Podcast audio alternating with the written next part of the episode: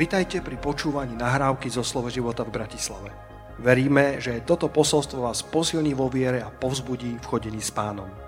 Ďalšie kázne nájdete na našej stránke slovoživota.sk Chcem vás eh, požiadať, eh, ak máte túžbu, a ja verím, že ste sa pripojili s túžbou ísť do Božieho slova, tak poďme spoločne si prosím otvoriť druhú Mojžišovu, Exodus 15. kapitolu a chcem k vám prehovoriť e, tento zostávajúci čas na tému, čo ťa Boh chce naučiť, keď ťa privádza ku horkým vodám. Čo ťa Boh chce naučiť, keď ťa privádza k tým marám, ak poznáte tento príbeh e, zo starej zmluvy. Najprv čítame o tom, ako Izraeliti zažili obrovitánske víťazstvo, kedy e, táto skupina bývalých otrokov, ktorí mali mentalitu po 430 rokoch, ako žili v Egypte, 2 až 3 milióny, čítame, že 600 tisíc mužov ich bolo peších, tak sa domnievajú historici, eh, tí, ktorí študujú históriu a písmo, že ich bolo 2 až 3 milióny, tak vychádzajú za tú veľkú noc, vychádzajú ten, ten zázračný Boží čas, z otroctva.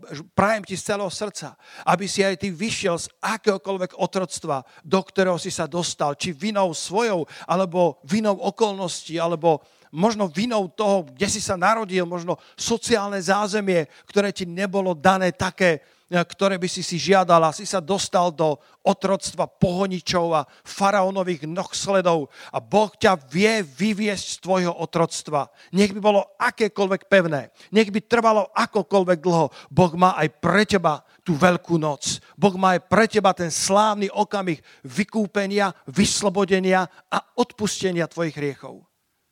A oni sa dostali z toho otroctva, ale potom si faraón uvedomil, že kto nám bude robiť na naše tehly, kto bude makať na našich poliach. A keďže boli prepustení tou Božou silnou rukou, faraón sa uh, nevedel postaviť proti tomu silnému Bohu, tak ich nakoniec prepustil, ale došlo mu, že stratil lacnú pracovnú silu a tak sa ženie za nimi s obrovskou armádou. Najmocnejšou armádou tej, tej doby, ktorá bola vysoko vyzbrojená na možnosti toho času. A poznáte ten príbeh, ako Boh pochoval celú armádu v Červenom mori.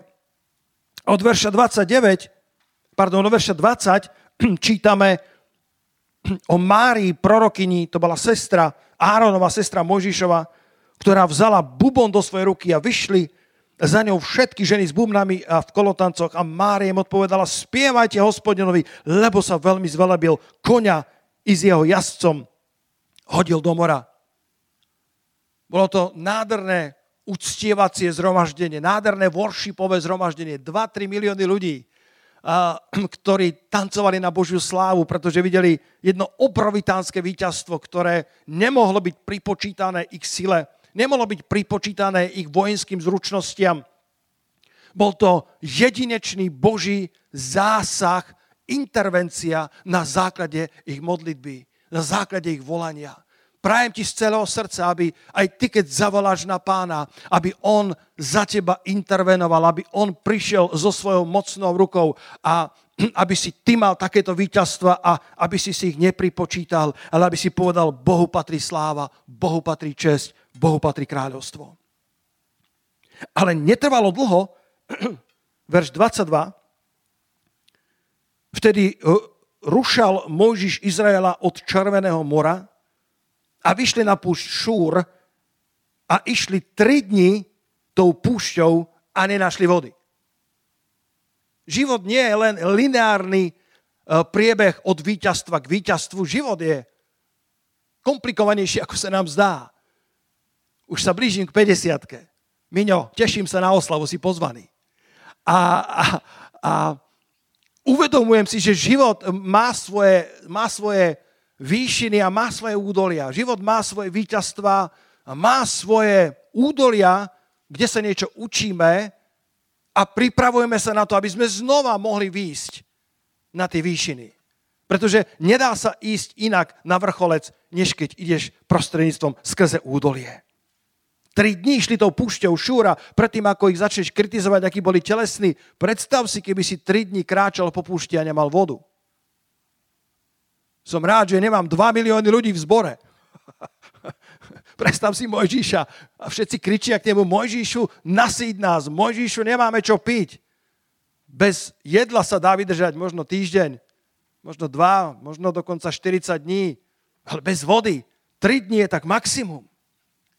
A konečne po troch dňoch bývali otroci ešte možno v chatrenejšom fyzickom, fyzickom zdraví alebo kondícii, konečne v diálke uvideli jazero. A tí silnejší mladí muži sa rozbehli a možno starší povedali, chlapci, neblásnite, to je Fata Morgana. Ale oni sa rozbehli a, a začali kričať na plné obrátky, voda, voda, voda. A keď sa k nej priblížili a ochutnali, zistili, že tá voda je horká a že sa nedá piť. A my čítame vo verši 25 tejto 15. kapitole, že Boh nás niekedy vedie púšťou, aby nás skúsil. Tam mu vydal ustanovenia súd a tam ho skúsil. Boh nás nevedie púšťou preto, aby zvedel, čo je v nás. Boh nás vedie niekedy púšťou preto, aby sa zvedelo, čo je v nás. 5. Možišova 8. kapitola, verš 2 hovorí, že Boh ich prevádza cez púšť. Boh ich prevádza e, cez skúšky života nie preto, aby on sa dozvedel, čo sa v nich e, odohráva, pretože Boh vie všetko, ale aby oni zvedeli, čo všetko v nich je. Boh to dávno vedel, ale možno ty to nevieš. Ty si myslíš, že to vieš, ale zistíš to až keď prejdeš svojou marou, lebo mara to je tá horkosť, to je tá horká voda. John Maxwell povedal, okolnosti, ktorými prechádzaš, z teba nerobia to, kým si, iba odzrkadľujú to, kým naozaj si. A chcem dnes dať možno také tri myšlienky a ak by sa podarilo našej režii, projekcii, uh, tieto tri myšlienky si zapísať a možno na záver, ak sa to podarí, dať ich na obrazovku. Tá prvá je, že ku každej mare Boh už dávno pripravil riešenie. Dávno predtým, ako si sa dostal ku svojim horkým vodám, dávno predtým, ako si prišiel ku svojim údoliam, Boh už dávno pripravil riešenie. Poďme si prečítať ten kľúčový verš dnešného rána, 2. Možišova 15, verš 25. Možiš kričal k hospodinovi a hospodin mu ukázal drevo, ktoré keď hodil do vody, voda sa stala sladkou. Tam mu vydal ustanovenie a súd a tam ho skúsil. Jednou z legitímnych možností tohto prekladu je, že hospodin mu ukázal strom, ktorý bol zasadený vedľa toho jazera, vedľa tej mary, vedľa tej horkosti. Iš strom nevyrastie za pár hodín alebo za pár dní. Strom je otázka celých mesiacov, barokov.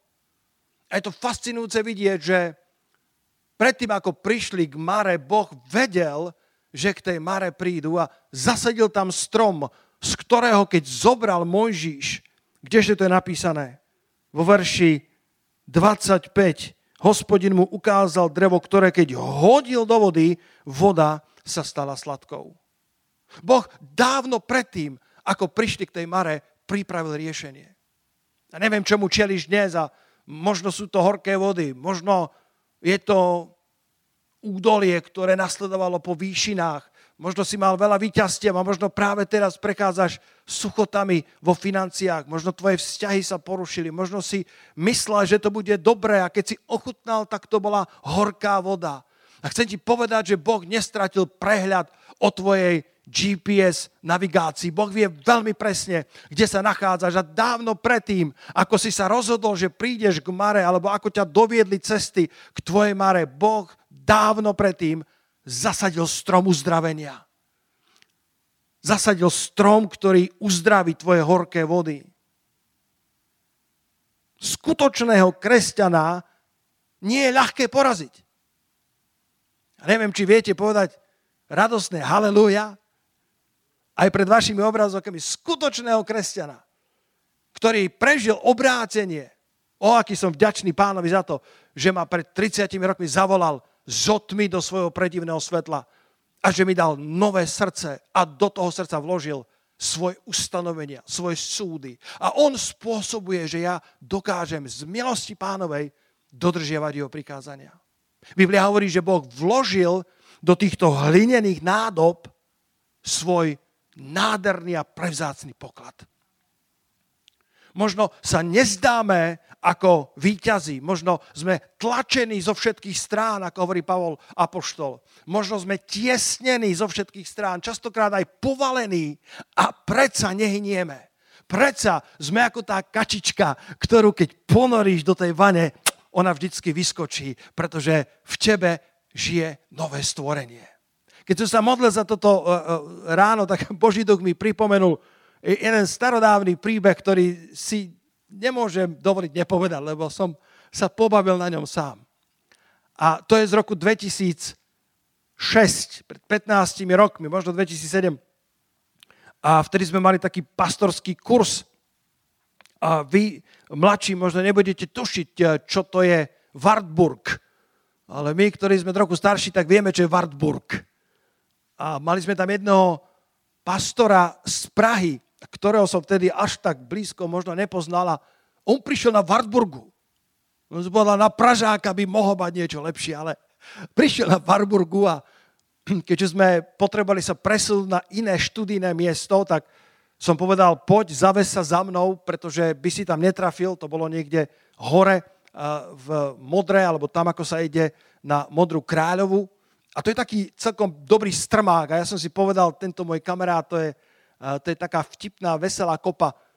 Tak ako som išiel cez modru do kopčeka, tak som začal tak pridávať, ako sa len vládal. Som dal plynový pedál úplne na podlahu.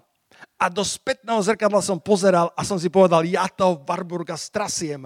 A už som len čakal, kedy mi volá na telefon, že kde si Petře, ja ti nestíhám. Ale ako som pozeral do spätného zrkadla, ten Warburg sa ma držal ako kliešť. Tak som urobil maximum, čo moje auto vtedy dokázalo a vyšiel som hore a pozerám do spätného zrkadla a on sa ešte priblížil ku mne. A keď sme vyšli, zaparkovali sme, tak som vyšiel z tvoj, zo svojho auta a s úctou a s obdivom som povedal, ten tvoj Warburg ide dosť dobre. On má taký šibalský úsmev, Martinov pozná a s tým šibalským úsmevom hovorí, to víš, ja mám pod kapotou golfa. On je totiž zberateľ Warburgo, to som vtedy netušil. A on si nainštaloval pod, ten, pod tú karosériu, pod ten bakelit, alebo čo to je, pod ten dvojtak, motor z golfa. Predstavte si, ako predbieha nejaké bavoráky na diálnici s Warburgom. A myslím, že to mohlo byť celkom nebezpečné. A myslím si, že my sme takouto, takýmto Warburgom, ktorý má pod kapotou golfa. My sme ľuďmi, ktorí, nech sa ocitneme na akékoľvek križovatke života, nemusíme strácať pokoj, pretože ten, ktorý je v nás, je väčší ako ten, ktorý je vo svete. Ten, ktorý je v nás, Kristus, nádej slávy. Možno vyzeráme ako slabšia karoséria. Možno vyzeráme, že ten kopec nevytiahneme. Možno sa zdá, že tá situácia je nad naše možnosti. Ale bratia, sestry, nemýlte sa, lebo pod touto kapotou máme golfa, máme nové stvorenie. Kristus v nás, nádej a slávy. Halelúja pod touto kapotou, pod touto hlinenou nádobou je skutočný skrytý poklad, poklad eh, ktorý, ktorý dokáže odolať každým strminám života. Keď sa dostali učeníci do búrky v Markovi 4. kapitole, títo skúsení rybári, ktorí preplávali Galilejské more hore a dole toľkokrát, bol to ich životný chlebík, bolo to teritorium, ktoré poznali na spameť a a, a búrky boli celkom bežné. Tam sú tie golandské výšiny, ktoré obkolesujú toto relatívne malé more alebo galilejské genezarecké jazero. A hovoria odborníci, že každé dva týždne je to tam ako mixéra, vedia byť naozaj celkom prudké búrky a vlny. A, ale táto búrka bola ako keby väčšia, než na akú boli zvyknutí. A evangelista Marek v 4. kapitole v jednom preklade popisuje, že to bola búrka v proporciách hurikánu. Bola to búrka, ktorá prevyšovala všetkých možností, ktoré dovtedy e, nadobudli ako skvelí rybári a odborníci na Galilejské more. Čítame tie slávne verše, tu pasáž v Markovi 4. kapitole od verša, ktorého, mám to tam, je to príliš malé písmenka pre mňa, 14. verša, 38. Ježiš však spal na vankúši v zadnej časti člna. Už sa vám to stalo, že prechádzate búrkova. Ježiš pokojne spí na vankúši v zadnej časti lode. A tak oni veslovali, oni sa snažili, ako vládali, vylievali vodu. Ale nakoniec nevedeli, čo budú robiť, tak ho zobudili a povedali mu, učiteľ, či nedbáš, že hynieme? Priatelia, nič nemohlo byť ďalej od pravdy. Keď prechádzame búrkou, keď sa ocitneme pri našich marách, keď ideme do strmín, ktoré sa zdajú, že sú nad limity našich Warburgov, tak niekedy pochybujeme, Bože, kde si? Kde je tá tvoja láska? Kde sú tie tvoje prislúbenia, ktoré sú všetky v Kristu Ježišovi? Áno a amen. Teraz ťa, pane, potrebujem. Na bohoslužbe som ťa potreboval tiež, ale teraz v reálnom pondelku ťa potrebujem, kedy je mixér, kedy je búrka na Galilejskom mori, ktorá prevyšuje moje schopnosti, moje zručnosti, moje skúsenosti, ktoré som doteraz nadobudol. A ty spíš v pokoji v zálodí lode na vankúši. Pane, a začali ním triasť, začali ho budiť. Učiteľu, či nedbáš, že hynieme? Ja viem, že neprehováram iba k nášmu zboru. Som nesmierne vďačný za ľudí v tomto zbore. Je to, je to, keby som si mohol vybrať, chcem byť pastorom tohto zboru. Je to nádherná Božia rodina, som vďačný Bohu za každého z vás. Ale viem, že prehováram aj k ľuďom, ktorí sú za hranicou nášho zboru, možno že za hranicou Bratislavy alebo tohto národa. A chcem ti povedať v mene pánovom, že keď prechádzaš búrkov a tvoje istoty, tvoje hodnoty sú otriasané a pýtaš sa, pane, či nedbáš, že hynieme či ti je jedno, že prechádzame otrasmi, ktoré sme neočakávali, však predsa ty si nám povedal, prejdime na druhú stranu. Veď predsa ty si nás poslal do tej búrky. My sme tam neprišli preto, lebo by sme urobili akúsi egoistickú akciu, aby sme zvýšili svoju popularitu. Nie, pane, ty si nás poslal, prejdite na druhú stranu. A odrazu prišla búrka v proporciách hurikánu. Pane, búrka, ktorá je väčšia, než na čo sme boli zvyknutí. A ty nedbáš, že hynieme? Priatelia, toto nemám v poznámke, ale Boží duch mi to pripomína. Pozri sa v Jánovi v 17. kapitole. To je tá veľkinažská modlitba. Jeden z veršov, ktorý, ak sa mi ho podarí nájsť, je na, na celoživotné rozjímanie. Poďte mi pomôcť to nájsť. To je od verša 17 v 17. kapitole. Posveď ich vo svojej pravde, tvoje slovo je pravda. Ako si ty poslal mňa na svet, tak ja som poslal ich do sveta. A potom hovorí, že tak, ako som ich tak, ako si mňa miloval, i ja som ich miloval. Martin, pomôž mi to nájsť. Ty si dobrý študent písma. Tak, ako si ma mal rád, tak ich mám rád. Aha, verš 23. Ja v nich a ty vo mne, aby boli dokonali v jedno, aby svet vedel, že si ty ma poslal, počúvaj, že si ich miloval, ako si mňa miloval. Rozímajte o tom tento týždeň. To sú Ježišové slova vo veľkňažskej modlitbe, kedy prosí Otca, hovorí, ja v nich, ty vo mne, aby boli dokonali v jedno, aby tento svet vedel, že si ma ty poslal a že si ich miloval tak, ako si miloval mňa. Ježiš je, Ježiš je jediná cesta, je spasiteľ. My nemáme ani len právo mu zaviazať remienok na jeho obuvi. My sme len neužitoční sluhovia a predsa hovorí, že keď sme v ňom a on je v nás, tak otec nás miluje tak, ako miloval jeho. Niekedy sa zdá, že spí v zálodí lode, že spí na vankúši a, a že ti neodpovedá, ale nebuď ustrašený. Tak ako povedal, keď sa nakoniec zobudil vo verši 39, pohrozil výchru a prikázal moru. Mlč, utíš sa. Vtedy výchor ustal a nastalo veľké ticho. A on im povedal vo verši 40, čo ste takí ustrašení? Či ešte nemáte vieru? Pane, či nedbáš, že hynieme? Jasne, že mu záleží na tebe. Jasne, že mu záleží na tvojom osude. Veď ťa stvoril, znovu stvoril v Kristu Ježišovi a považuje ťa za zrenicu svojho oka. Miloval ťa a miluje ťa tak, ako miloval svojho syna.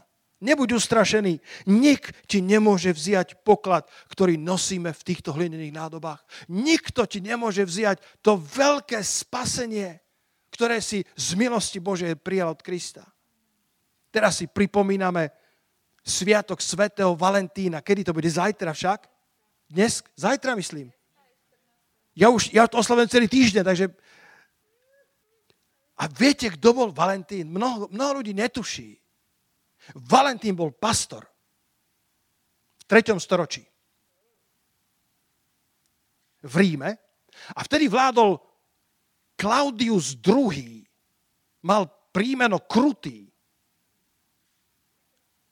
lebo, lebo to, bol, to bol ďalší bláznivý rímsky cisár. A oni bojovali, myslím, s Gótmi a preto aj volali Claudius Gotsky. A zazdalo sa mu, že menej vojakov rukuje do rímskych légií, že je to e, že, že nejaký odliv mladých mužov a tak zakázal v celom Ríme a v, celé rímskom, v celom rímskom impériu akékoľvek svadby a zásnuby. Pretože si povedal, vojaci nejdú do, do vojny, lebo sú príliš zalúbení do svojich manželiek. Sú príliš priputaní k svojim snúbeniciam. A tak sú komfortní a ležerní a tak ja zakazujem akékoľvek svadby akékoľvek sobášne obrady. Ale tento pastor Valentín si povedal, to nie je správne, pretože bola vtedy poligamia, pretože žili iba na hromádce a to je hriech proti Bohu. A tak začal tajne oddávať tých, ktorí mali túžbu, spojiť ten, ten, tú lásku do, do manželskej zmluvy pred pánom začal slúžiť mladým párom, začal ich oddávať a držal sa hodnú od Božích uprostred korupcie, ktorá bola okolo. Toto je výzva, ktorú máme aj my dnes. Či ako kresťania sa budeme držať Božích hodnôt, aj keď to už nie je populárne, aj keď nám už netlieskajú, aj keď sa zdá, že ideme proti prúdu. Každá mŕtva ryba dokáže plávať dolu prúdom. Ak chceš ísť trochu proti prúdu, budeš potrebovať silu, ako má losos. Budeš potrebovať mať hodnoty, ktoré nie sú skorumpovateľné tým, ako sa mení spoločnosť, lebo spoločnosť sa bude meniť viac a viac. A my chceme byť relevantní k ľuďom 21. storočia. Myslím si, že sme. My chceme byť relevantní, rozhľadení, chceme byť schopní prinášať to nemenné posolstvo kríža takým spôsobom, aby nám rozumeli seniory, aby nám rozumeli ITčkári, aby nám rozumeli kultúrni pracovníci, aby nám rozumeli intelektuáli, aby nám rozumeli ľudia bez domova. Chceme tak kázať Krista. Pretože Kristus je pre každého človeka. Ježiš Kristus nerobí rozdiel. Ježiš Kristus je pre ľudí, ktorí sú v poslaneckých laviciach. Ježiš Kristus je pre podnikateľov Bratislavy. Ježiš Kristus je pre Zacheov. Ježiš Kristus je pre Petrova a Andrejov, ktorí boli rybármi. Ježiš je pre Márie Magdaleny, ktorá bola prostitútka. Ježiš je pre manželku uh, toho správcu Herodesovo paláca, pre vysoko postavených. Ježiš je pre každého človeka. A my chceme kázať Krista relevantne, ale odmietame znížiť hodnoty kráľovstva, hodnoty Evanielia len preto, že sa mení spoločnosť. Tento Valentín si povedal, manželská zmluva je svetá vec. Biblia hovorí, nech je loža nepoškvrnená a manželstvo medzi vami všetkými v úcte. A tak začal oddávať a cisár na to prišiel, tak vyslal svojich špehov a zajali ho. Tu hovoríme o roku 269. Tento vládár vládol od 267 do 270 a 269. zajali, zatkli a uväznili tohto Valentína. Ale môžeš uväzniť kresťana. Môžeš na ňo nadávať. Môžeš mať škaredé komentáre na jeho život ale nemôžeš mu ukradnúť ten poklad spasenia. Nemôžeš mu ukradnúť radosť, ktorá je nevysloviteľná a oslávená. Lebo je napísané, že aj keď ho nevidíme, jednako veríme a tak plesáme radosťou nevysloviteľnou a oslávenou. A tak Valentín vo svojich putách slúžil ľuďom a privádzal spoluväzňov ku Kristovi a, a, a história hovorí, že deň pred svojou exekúciou. Myslím, že to bola veľmi krutá smrť na tri časti alebo na, na tri etapy. Ale on sa nebal ničoho, pretože vedel, že ide k pánovi, ktorému slúžil. A deň pred svojou exekúciou uzdravil dceru žalárnika alebo jeho prosekútora, ako sa to povie, jeho, jeden z tých, ktorí ho mali súdiť. By to bol hlavný žalárnik, alebo jeden z tých, ktorí ho mali súdiť. A jeho dcéra bola slepá. A Valentín sa za ňu pomodlil a jej oči sa otvorili. Jej otec sa volal Asterius. A keď to uvidel, tak sa stal kresťanom. A tradícia potom hovorí, že tej cére, ktorá bola uzdravená, zanechal odkaz tvoj Valentín. Možno sa dostaneš v etape života aj ku marám. Možno sa dostaneš v istých etapách do údolí. Možno si mal víťazstva, možno si videl, ako Boh potopil armádu nepriateľa, ale prejdeš aj púšťou, aby sa skúsilo, čo je v tebe. Aby ťa hospodin skúsil, aby ťa naučil Božej bázni. A potom správ to, čo urobil Mojžiš. Pozri sa ešte raz. Mojžiš druhej Mojžišove v Exodus v 15. kapitole vo verši 25 urobil dve zásadné veci. Ak si sa dnes zatiaľ nenaučil toho veľa, toto prosím zober ako, ako múdrosť do svojho života, ako princípy, ktoré ti budú fungovať. Poprvé, Mojžiš kričal k hospodinovi. Volal k Bohu vertikálne. Obrátil sa k tomu, ktorý všetko pozná, všetko rozumie. A druhé, čo spravil, je, že sa poobzeral dookola, aby hľadal riešenie. Sú kresťania, ktorí len volajú k Bohu a zabúdajú hľadať riešenia. A potom sú kresťania, ktorí iba hľadajú riešenia a zabúdajú volať hore. Potrebuješ aj vertikálne dobre nazrieť, aj horizontálne dobre nazrieť. Možno si sa ocitol v situácii, ktorá sa zdá byť bezvýchodisková, ale moja rada je, dobre sa pozri na svojho Boha a potom sa dobre poobzraj dookola, či tam niekde Boh dávno nevysadil strom uzdravenia, či tam niekde dávno Boh nepripravil východisko z tvojej situácie, pretože Boh je takýto Boh, ktorý ťa má tak rád, ako mal rád svojho syna. Ak si v Kristovi, tak sa o teba stará jedinečným spôsobom. Uvalte každú svoju starosť na neho Amplified preklad hovorí, lebo on sa stará o vás lásky plne a pozorne. Dá pozor na to, aby sa ti v živote darilo. Dá pozor na to, aby ani vlas na tvojej hlave nezhynul. Keď ti došli všetky možnosti, je pravdepodobné, že Boh pripravil svoje príležitosti. Vymáš zo svojho slovníka slovo beznádej. Keď stojíš bezradne pred svojou marou, najprv sa dobre pozri hore. Lebo odtiaľ prichádza tvoja pomoc. Od hora prichádza tvoja pomoc. Nie zo sociálneho úradu. Neprichádza v prvom rade zo sociálnych dávok. Neprichádza v prvom rade od tvojho zamestnávateľa, od tvojej rodiny. Ale v prvom rade prichádza z hora tvoja pomoc. Od hospodina. Mojžiš kričal k Bohu, povedal, Bože, čo mám robiť? Ja som tlačený zo všetkých strán. 2-3 milióny ľudí mi posiela SMS-ky, Whatsappy, messengery, daj nám vodu, daj nám vodu, daj nám vodu. A Mojžiš kričal k Bohu. Tak ako náš pán, keď stál pred tým Lazarovým hrobom v Jánovi v 11. kapitole a povedal tým sestrám, odvalte kameň. A tie sestry povedali, pane, je už 4 dní mŕtvy. Odpust nám, že to tak musíme povedať, ale jeho telo zapácha. Sme na Blízkom východe, pane, nemáme tu chladničky. On povedal, odvalte kameň a uvidíte Božiu slávu. Marta s Máriou nakoniec odvalili kameň a verš 41 nám ukazuje, čo urobil náš pán, keď stál pred svojou marou. Vtedy zodvihli kameň, kde ležel mŕtvy. A Ježiš pozdvihol oči hore. Povedal, otče, ďakujem ti, že si ma počul. No ja som vedel, že ty ma vždy čuješ. Prv, ako začal Lazara kriesiť, tak pozdvihol oči hore. Prv, než začal konfrontovať smrť, modlil sa k otcovi. Najprv po, pohliadni hore a potom sa dobre rozhliadni dookola, pretože Boh určite niekde pripravil riešenie. Boh určite niekde dávno predtým, ako si sa k Mare dostal, zasadil strom uzdravenia. Ak, si, ak ti došli všetky možnosti. Sláva pánovi. Lebo to znamená, že Boh ti pripravil príležitosti, ktoré sú nad tvoje možnosti, nad tvoje porozumenie. Lazare, poď von. Najprv sa obrátil k otcovi a potom konfrontoval svojho Lazara, svoju Maru, svoju búrku. A smútok sa obrátil na plesanie a porážka na jedno veľké víťazstvo.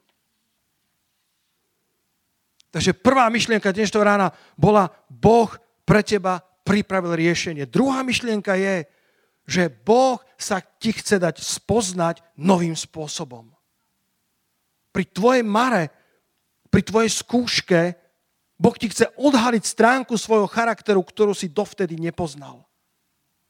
Verš 26 hovorí, ak budeš naozaj poslúchať na hlas hospodina svojho Boha a budeš robiť to, čo je v jeho očiach správne, ak poslúchneš jeho príkazy a zachováš všetky ustanovenia, nedopustím na teba nejakú chorobu, akú som dopustil na egyptianov, lebo ja, hospodin, som tvoj lekár. Ja, hospodin, som ten, ktorý ťa uzdravuje. Po hebrejsky JHVH Rofé, alebo JHVH Rafa, ten, ktorý ťa uzdravuje. Oni dovtedy nepoznali toto meno. Oni dovtedy nepoznali túto stránku Božieho charakteru.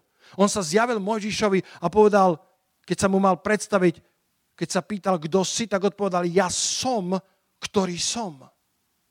Boh je všetko, čo potrebuješ. Boh povedal, ako by som mohol definovať svoj charakter iba jedným menom. Chceš vedieť, kto som? Ja som. Ja som nebol, ja nebudem, ja som. Boh neuvidí budúcnosť, budúcnosť uvidí Boha. Boh nežije vo väčšnosti, väčšnosť žije v Bohu. Ale postupne im Boh ukazuje jednotlivé odtiene jeho charakteru. Postupne im odhaluje stránky jeho charakteru cez rôzne mená, ktorým začína zjavovať. Hospodin, ktorý je tvoja spravodlivosť, hospodin, ktorý je tvoj pokoj, hospodin, ktorý je Jehovo rech, tvoje zaopatrenie, hospodin, ktorý je Bohom zástupov, sebaot, hospodin, ktorý uh, je tvoj výťazný prápor, hospodin, Jehova citkenu, nisi, mnoho mien. A tuto sa dozvedáme, že hospodin je Rofé, tvoj lekár. Možno, že ma dnes počúvaš a ešte Ježiša Krista ani len nepoznáš. Možno, že dnes si si zapol vysielanie a si nábožný človek, alebo chodívaš do kostola, ale ešte si možno nespoznal spasiteľa. V Matúšovi 16 čítame, keď prišli Eh, učeníci za svojim pánom boli v Cezarej Filipovej a Ježiš sa k ním zrazu obráti a hovorí, a čo hovoria ľudia, že kto som ja? A, a učeníci boli trochu zaskočení, ale keďže boli na Facebooku aj na Instagrame a čítali všetky správy a chodili im všetky notifikácie z denníkov, tak boli rýchli odpovedali. Povedali, no tak na Facebooku sme čítali, že ty si Jeremiáš. Ale potom je iná skupina, ktorí tvrdia, že ty si Eliáš. A potom je ešte jedna konšpiračná teória, ktoré verí len zelota, horlivec alebo nejakí extrémni učeníci, ktorí tvrdia, že ty si Jan Krstiteľ, ktorý vstal z mŕtvych.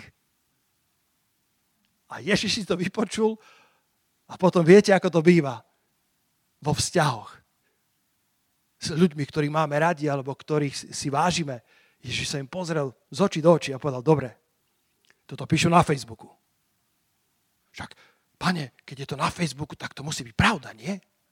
Však keď to v telke povedali, tak je to tak. Ježiš povedal, pokoj, chlapci. Moja otázka je rovnaká, ale otáčam ju ku vám. Najprv som sa pýtal, čo ľudia o mne hovoria. Teraz sa pýtam, a čo vy o mne hovoríte? A nastal robové ticho. Teraz si nevystačíš s informáciami z druhej ruky. Čo si vy o mne myslíte? Vtedy povstal Peter. A tentokrát povedal správnu vec. Nevždycky sa mu to podarilo. Peter bol extrovert. Extroverti najprv povedia a potom rozmýšľajú, čo povedali. Ale tentokrát do toho hrobového ticha preťal ho slovami Ty si Kristus, syn živého Boha neviem, kým je Ježiš pre teba. Možno, že je to jeden z prorokov, možno, že je to historická bytosť, možno, že je to pre teba iba rozprávka pre malé deti, možno, že je to pre teba Boh tvojich starých rodičov, možno, že je spojený s chodením do kostola, možno, že Ježiš je pre teba vianočná udalosť. Ale Peter povedal, ty si Kristus, ty si syn živého Boha. Biblia hovorí, že Ježiš na to odpovedal. Peter sa nič nepýta. A predsa Biblia hovorí, Ježiš odpovedal a riekol. Blahoslavený si Šimone, synu Jonášov, lebo toto ti nemohlo zjaviť. Telo a krv. Toto nemáš druhé ruky, toto nemáš z denníka SME. Toto si nemohol, toto si nenašiel v baroch, toto si nenašiel v krčmách, toto si nenašiel na tržiskách. Toto ti musel zjaviť nebeský Otec. Blahoslavený si Šimone, syn Jonášov. Blahoslavený staré slovo, archaické. A dá sa prekladať troma možnosťami. Požehnaný, šťastný alebo závidenia hodný. Možno si tiesnený zo všetkých strán, možno si niekde pri svojich marách. Ale chcem ti povedať, ak máš toto zjavenie, ak máš túto pravdu v sebe, si najšťastnejší človek na zemi. Si závidenia hodný človek, možno nie si ani bohatý, ani úspešný, ani vplyvný ale ak máš zjavenie o tom, kto je Kristus, si blahoslavený človek podľa Ježiša Krista. V Japonsku zistili obrovský nárast samovrážd v dôsledku pandémie. Už jen narástlo ten počet o 14,5%. Ľudia nevedia, ako sa vysporiadať s tlakmi. Dokonca ustanovili nové ministerstvo, koordinátora boja proti osamelosti a izolovanosti. Tak zlá situácia. Ľudia sa nevedia vysporiadať s tým, keď prichádza tlak, neúspech, pretože vo svojom vnútri nie sú OK. Viete, ako sa obrátil John Wesley? John Wesley bol horlivec. Bol to náboženský horlivec, ale sám Krista nepoznal nasadol na loď a išiel obracať indiánov. Savannah, Georgia. Neviem, ako sa by po slovensky. Do Ameriky išlo obracať indiánov, ale vo svojich denníkoch si zapísal, ja idem obracať indiánov a kto obráti mňa. A ako išli na tej lodi, tak spolu s ním tam boli moravskí bratia, nemeckí hovoriaci. To bolo to prebudenecké hnutie Moravian Brethren a bola obrovitánska búrka, on sa bál o svoj život, pretože išiel obrácať indiánov, ale kto obráti mňa? Tí moravskí bratia so svojimi ženami, so svojimi deťmi sa postavili na palubu tej lode a začali spievať žalmy, začali spievať chvály živému Bohu. Loď sa zmietala ako hračka v rukách toho rozboreného oceánu a oni sa nebáli ani len kúsok. Búrka ustala, Vesli mal roztrasené kolena, prišiel k ním a povedal, bratia, vy sa nebojíte? Oni sa na ňu pozreli s prekvapením a povedali, ani my, ani naše ženy, ani naše deti, my sa nebojíme smrti, lebo máme spasiteľa. A Vesli sa vrátil, stále neobrátený. Potom čítame, budem citovať. Večer som išiel neochotne na bohoslužbu, kde čítali Luterov predslov k listu Rimanom. Iba predslov k listu Rimanom. Modlím sa, aby tento môj nedokonalý prejav mohol byť pre teba posolstvom Božím. Tak, ako si použil tých jednoduchých moravských bratov, ktorí mali oveľa menšie teologické vzdelanie ako samotný John Wesley, ktorý bol syn prestížneho farára, vzdelaný, ktorý bol zakladateľom svetého klubu, ako to nazývali, kde boli štyria, ktorí sa usilovali o svetosť a boli pravdepodobne lepší v tom ako tisíce kresťanov a predsa nebol obrátený. Boh si použil tých moravských bratov a Boh si použil Luterov predslov k listu Rímanom. Wesley pokračuje.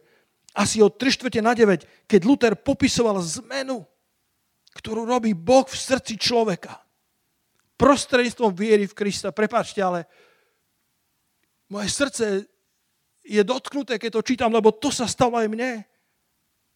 Keď Luther popisoval zmenu, ktorú Boh robí v srdci človeka prostredníctvom viery v Krista.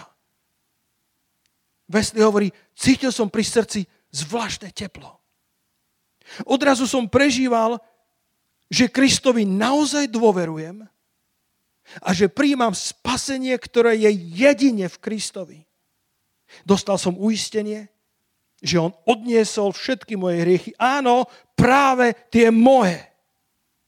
A že ma vyslobodil od zákona hriechu a smrti. Neviem vám lepšie zapriať v týchto ťažkých časoch.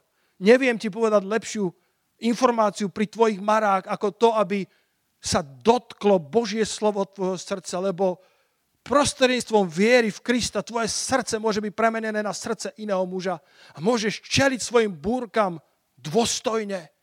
Môžeš im čeliť ako znovu zrodený kresťan, ktorý vložil celú svoju dôveru v Krista, ktorý sa oprel celé o váhu Evanielia môžeš sadiť svoj život na toho bieleho konia zo zjavenia Jána, na ktorom jazdí ten, ktorý sa volá Slovo Božie.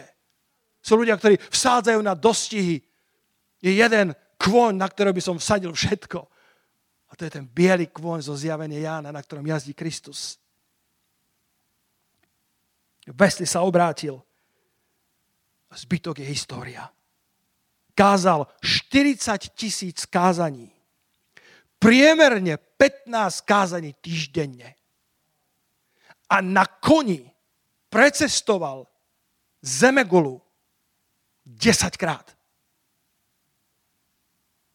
Viac ako 400 tisíc kilometrov, čo je 10 krát okruh Zeme.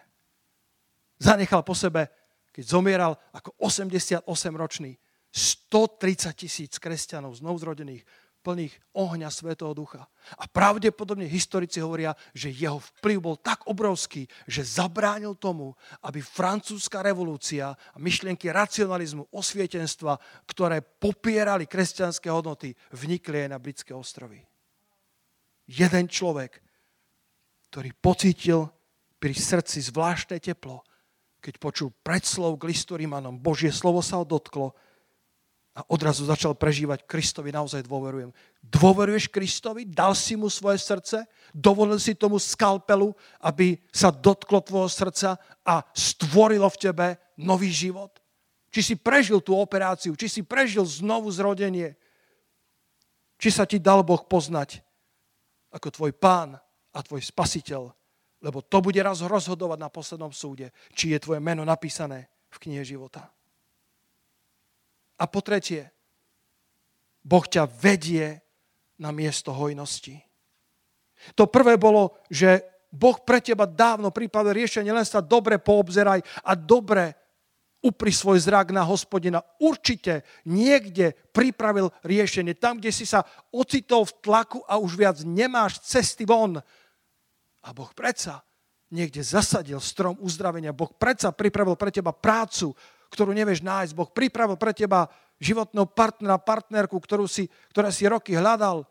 My sme mysleli s manželkou, keď sme boli mladí kresťania, ona očakávala, možno, že Boh jej pošle manžela z Ameriky. Zo Švédska. Ja som si tiež myslel, kto vie, či nemám nejakú partiu, ktorú Boh pre mňa pripravil zahraničí. A možno, že pre niekoho áno, ale boli sme pri sebe a netušili sme, že to Boh nás pripravil, aby sme sa stali manželmi a prežili nádherné chvíle rodinného, manželského a kresťanského života bok po boku, ako dvaja, ktorých spojil hospodin. Možno, že sa obzeráš dookola, nevidíš dobre, nech ti Boh otvorí oči, aby si uvidel tie stromy uzdravenia, ktoré Boh pre teba dávno pripravil. To druhé je, Boh sa ti chce dať poznať novým spôsobom. Boh má nové odčienie charakteru. Možno ho potrebuješ poznať ako uzdraviteľa. Možno, ho chce, možno sa ti chce dať poznať ako zaopatriteľ. Na vrchu hospodinovom sa uvidí. Tak ako ten Abraham, keď išiel obetovať svojho syna, a zrazu v, tej, v, tej, v tom kroví bol zachytený nie ovečka, ale baránok. Hovoria, že do takých vysokých miest, kam vystúpal Abraham, baránkovia nechodia. Ale Boh to tak nastražil, aby ukázal prorocky, že to krovie, to, tá húština, to, to trnie bolo obraz na trňovú korunu. A ten baránok, ktorý tam bol zachytený, tak bol baránok Boží, ktorý bol ktorý bol bičovaný za teba, bičovaný za mňa, opľúvaný, ktorý bol nenávidený od všetkých, ktorý bol zavrhnutý, ale Kristus zavrol tú hambu a povedal, aj s radosťou pôjdem na ten Golgotský kríž. Peter Čuržík mi stojí za to. Ty, aj ty, aj ty mu stojíš za to. A on tam bol zachytený a nemusel zomierať Izák, pretože baránok Boží bol zachytený, aby bol obetovaný. A tam Abraham povedal, hospodin je moje zaopatrenie. Tam sa mu dal spoznať hospodin novým spôsobom a prorocky narysoval, čo sa má stať o tisíce rokov na Golgotskom kríži, na tej Golgotskej výšine. Toto, bol, toto bola hora Moria, ale no pár kilometrov bola Golgota, kde sa malo odohrať to isté. Raz Abraham ako zástupca ľudstva dal svojho jednorodeného syna, aby raz Boh mohol dať ľudstvu svojho jednorodeného syna. A tam spoznal a Boh nám odhaluje svoj charakter ako Jehova Jirech. Boh, ktorý vidí a Boh, ktorý zaopatrí. Kto vie, aký oteň charakteru spoznáš pri tvojej mare dnes. Možno, že potrebuješ ho spoznať ako výťazný prápor. Možno, že ti chýba pokoj, tak Boh je pre teba šalom, pokoj Boží. Ako ten Gedeon, ktorý bol vytrasený. Bol si neistý, bol predsa najchatrnejším vo svojom rode a jeho rod bol najchatrnejším v celom Izraeli. A tam spoznal hospodina ako pokoj, ako šalom. Nech je to čokoľvek potrebuješ, všetko to nájdeš v tom veľkom ja som.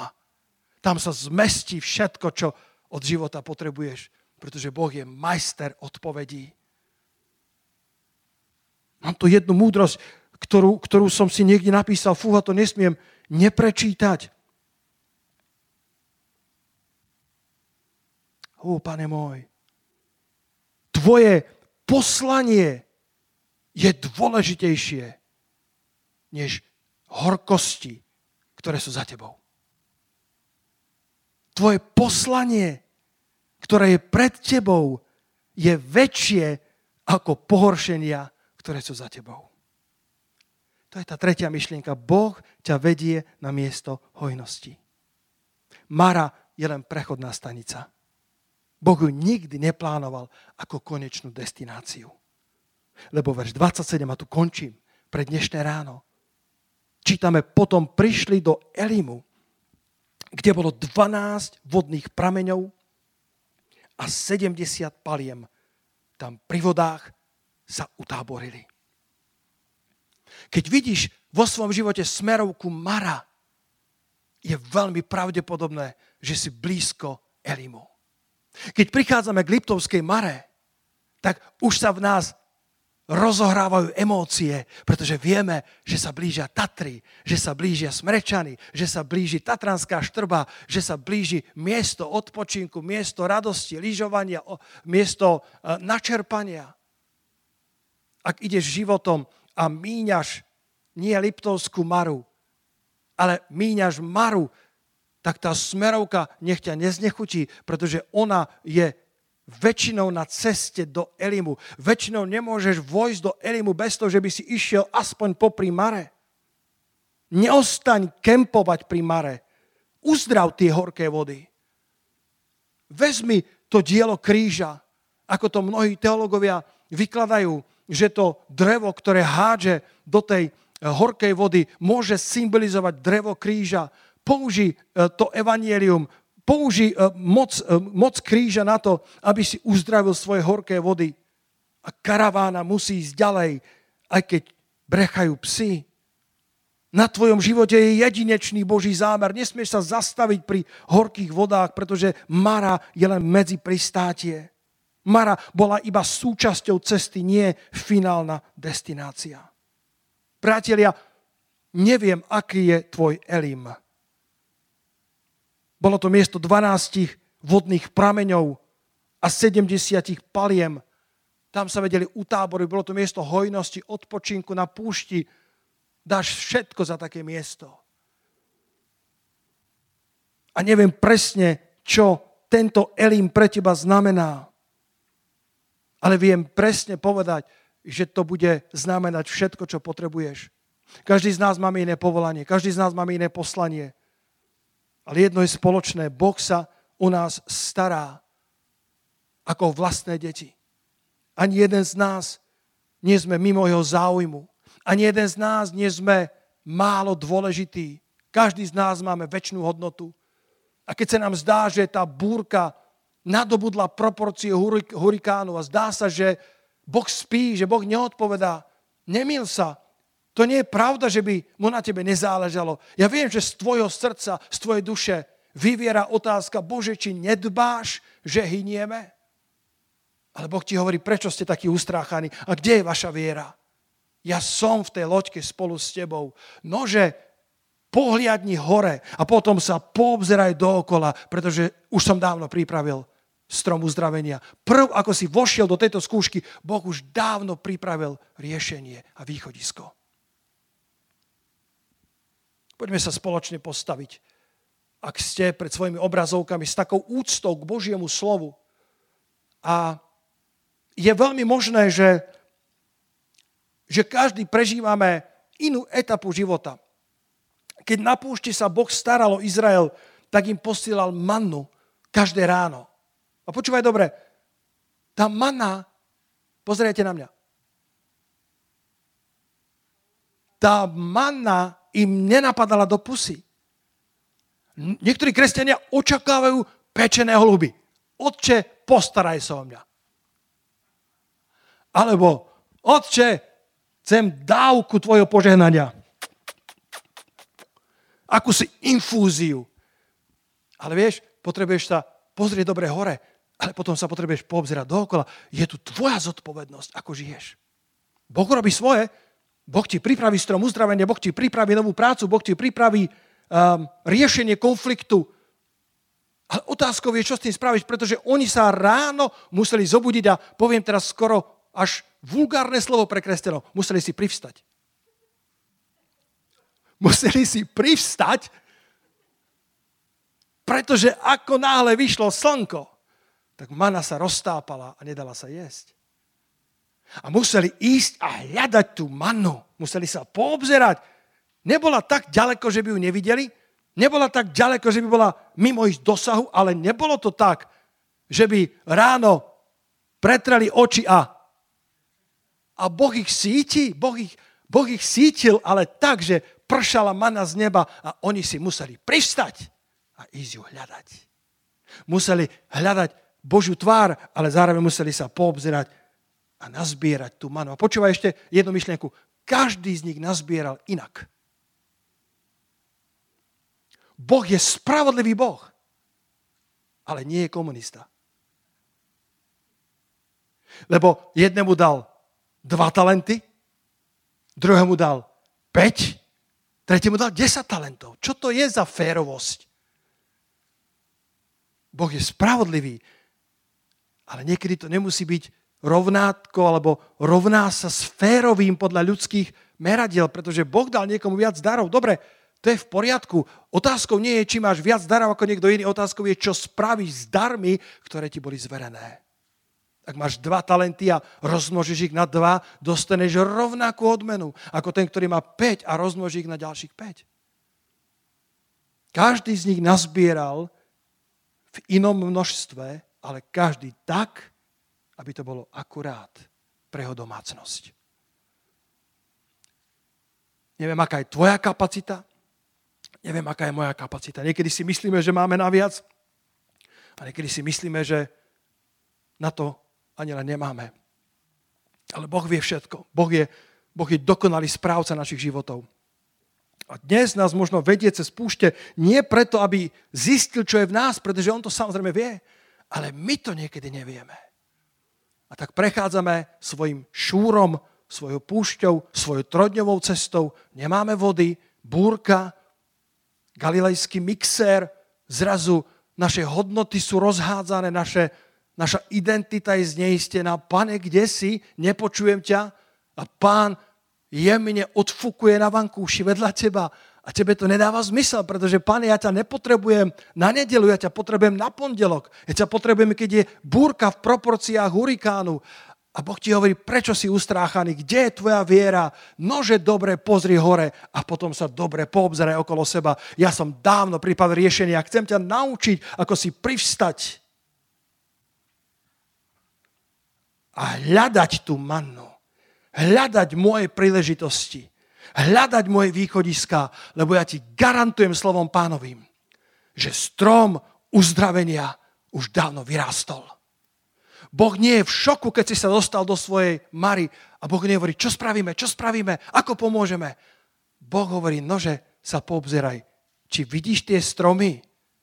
Môžeš sa poobzerať, hovorí, vidím. A ten vidíš a môžeš vidím. Tak z toho vezmi a uzdravíš horké vody